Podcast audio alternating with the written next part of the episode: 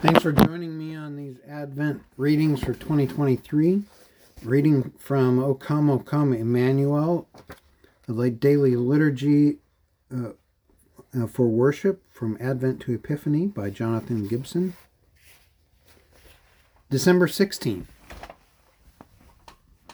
Meditation. Reflect on these words about the incarnation of the Lord Jesus from Gregory the Great. In the mystery of his incarnation, the only begotten of the Father increased what was ours, but diminished not what was his. Call to worship. Hear God call you to worship through his word from Psalm chapter 107, verses 1 through 3. Oh, give thanks to the Lord, for he is good, for his steadfast love endures forever. Let the redeemed of the Lord say so, whom he has redeemed from trouble and gathered in from the lands, from the east and from the west, from the north and from the south. Adoration. Say or sing the words of this Advent hymn by Charles E. Oakeley. Hills of the north rejoice, river and mountain spring, hark to the advent voice, valley and lowland sing. Christ comes in righteousness and love, he brings salvation from above. Isles of the southern seas, sing to the listening earth, carry on every breeze hope of a world's new birth. In Christ shall all be made anew, his word is pure, his promise true.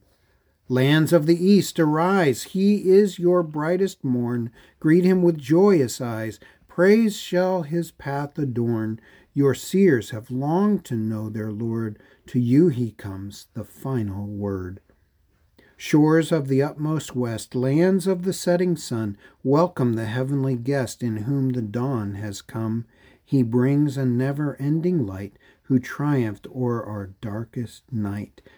Shout as you journey home, songs be in every mouth. Lo, from the north they come, from the east and west and south. In Jesus all shall find their rest.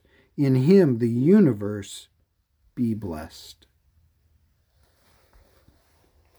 Reading of the law. Here, God's law as his will for your life the words of our Lord Jesus Christ from Matthew chapter 5 verse 20 and 48, chapter 6 verse 1 and 33, and chapter 7 verse 12. Unless your righteousness exceeds that of the scribes and Pharisees, you will never enter the kingdom of heaven. You therefore must be perfect as your heavenly Father is perfect. Beware of practicing your righteousness before other people in order to be seen by them, for then you will have no reward from your Father who is in heaven. Seek first the kingdom of God and his righteousness, and all these things will be added to you. So whatever you wish that others would do to you, do also to them, for this is the law and the prophets. Confession of sin. Confess your sins to God. Hear this prayer from Martin Bucer. Almighty, everlasting God and Father, we acknowledge and confess that we indeed were conceived and born in sin, and therefore inclined to all evil and slow to all good, that we unceasingly transgress your holy commandments and corrupt ourselves more and more. But we are sorry for this and desire your grace and help. Therefore, have mercy upon us, most gracious and merciful God and Father, through your Son, our Lord Jesus Christ. Grant to us and increase in us your Holy Spirit, so that we may recognize our sin and unrighteousness from the depth of our heart, feel true contrition and grief for them, die to them completely, and please you wholly in a new godly life. Amen. Assurance of pardon. Receive these words of comfort from God from 1 Corinthians chapter 15 verses 3 and 4. For I delivered to you as of first importance what I also received that Christ died for our sins in accordance with the Scriptures, that he was buried, that he was raised on the third day in accordance with the Scriptures. The Athanasian Creed, Part 3. Confess what you believe about the Christian faith. Whoever desires to be saved should above all hold to the Catholic faith. Anyone who does not keep it whole and unbroken will doubtless perish eternally. Now, this is the Catholic faith that we worship one God in Trinity and the Trinity in unity, neither confounding their persons nor dividing the essence. But it is necessary for eternal salvation that one also believe in the incarnation of our Lord Jesus Christ faithfully. Now, this is the true faith that we believe and confess that our Lord Jesus Christ, God's Son, is both God and man equally. He is God from the essence of the Father, begotten before time. And he is man from the essence of his mother, born in time. Completely God, completely man, with a rational soul and human flesh, equal to the Father as regards divinity, less than the Father as regards humanity. Although he is God and man, Yet Christ is not two, but one. He is one, however, not by his divinity being turned into flesh, but by God's taking humanity to himself. He is one certainly not by the blending of his essence, but by the unity of his person. For just as one man is both rational soul and flesh, so too the one Christ is both God and man. He suffered for our salvation. He descended to hell. He rose from the dead on the third day. He ascended to heaven. He is seated at the Father's right hand. From there, he will come to judge the living and the dead. At his coming, all people will arise bodily and give an accounting of their own deeds. Those who have done good will enter eternal life, and those who have done evil will enter eternal fire. This is the Catholic faith that one cannot be saved without believing it firmly and faithfully. Praise. Say or sing this praise to God, the Gloria Patri. Glory be to God the Father, glory be to God the Son, glory be to God the Spirit, ever three and ever one, as it was in the beginning, now, and evermore shall be. Catechism.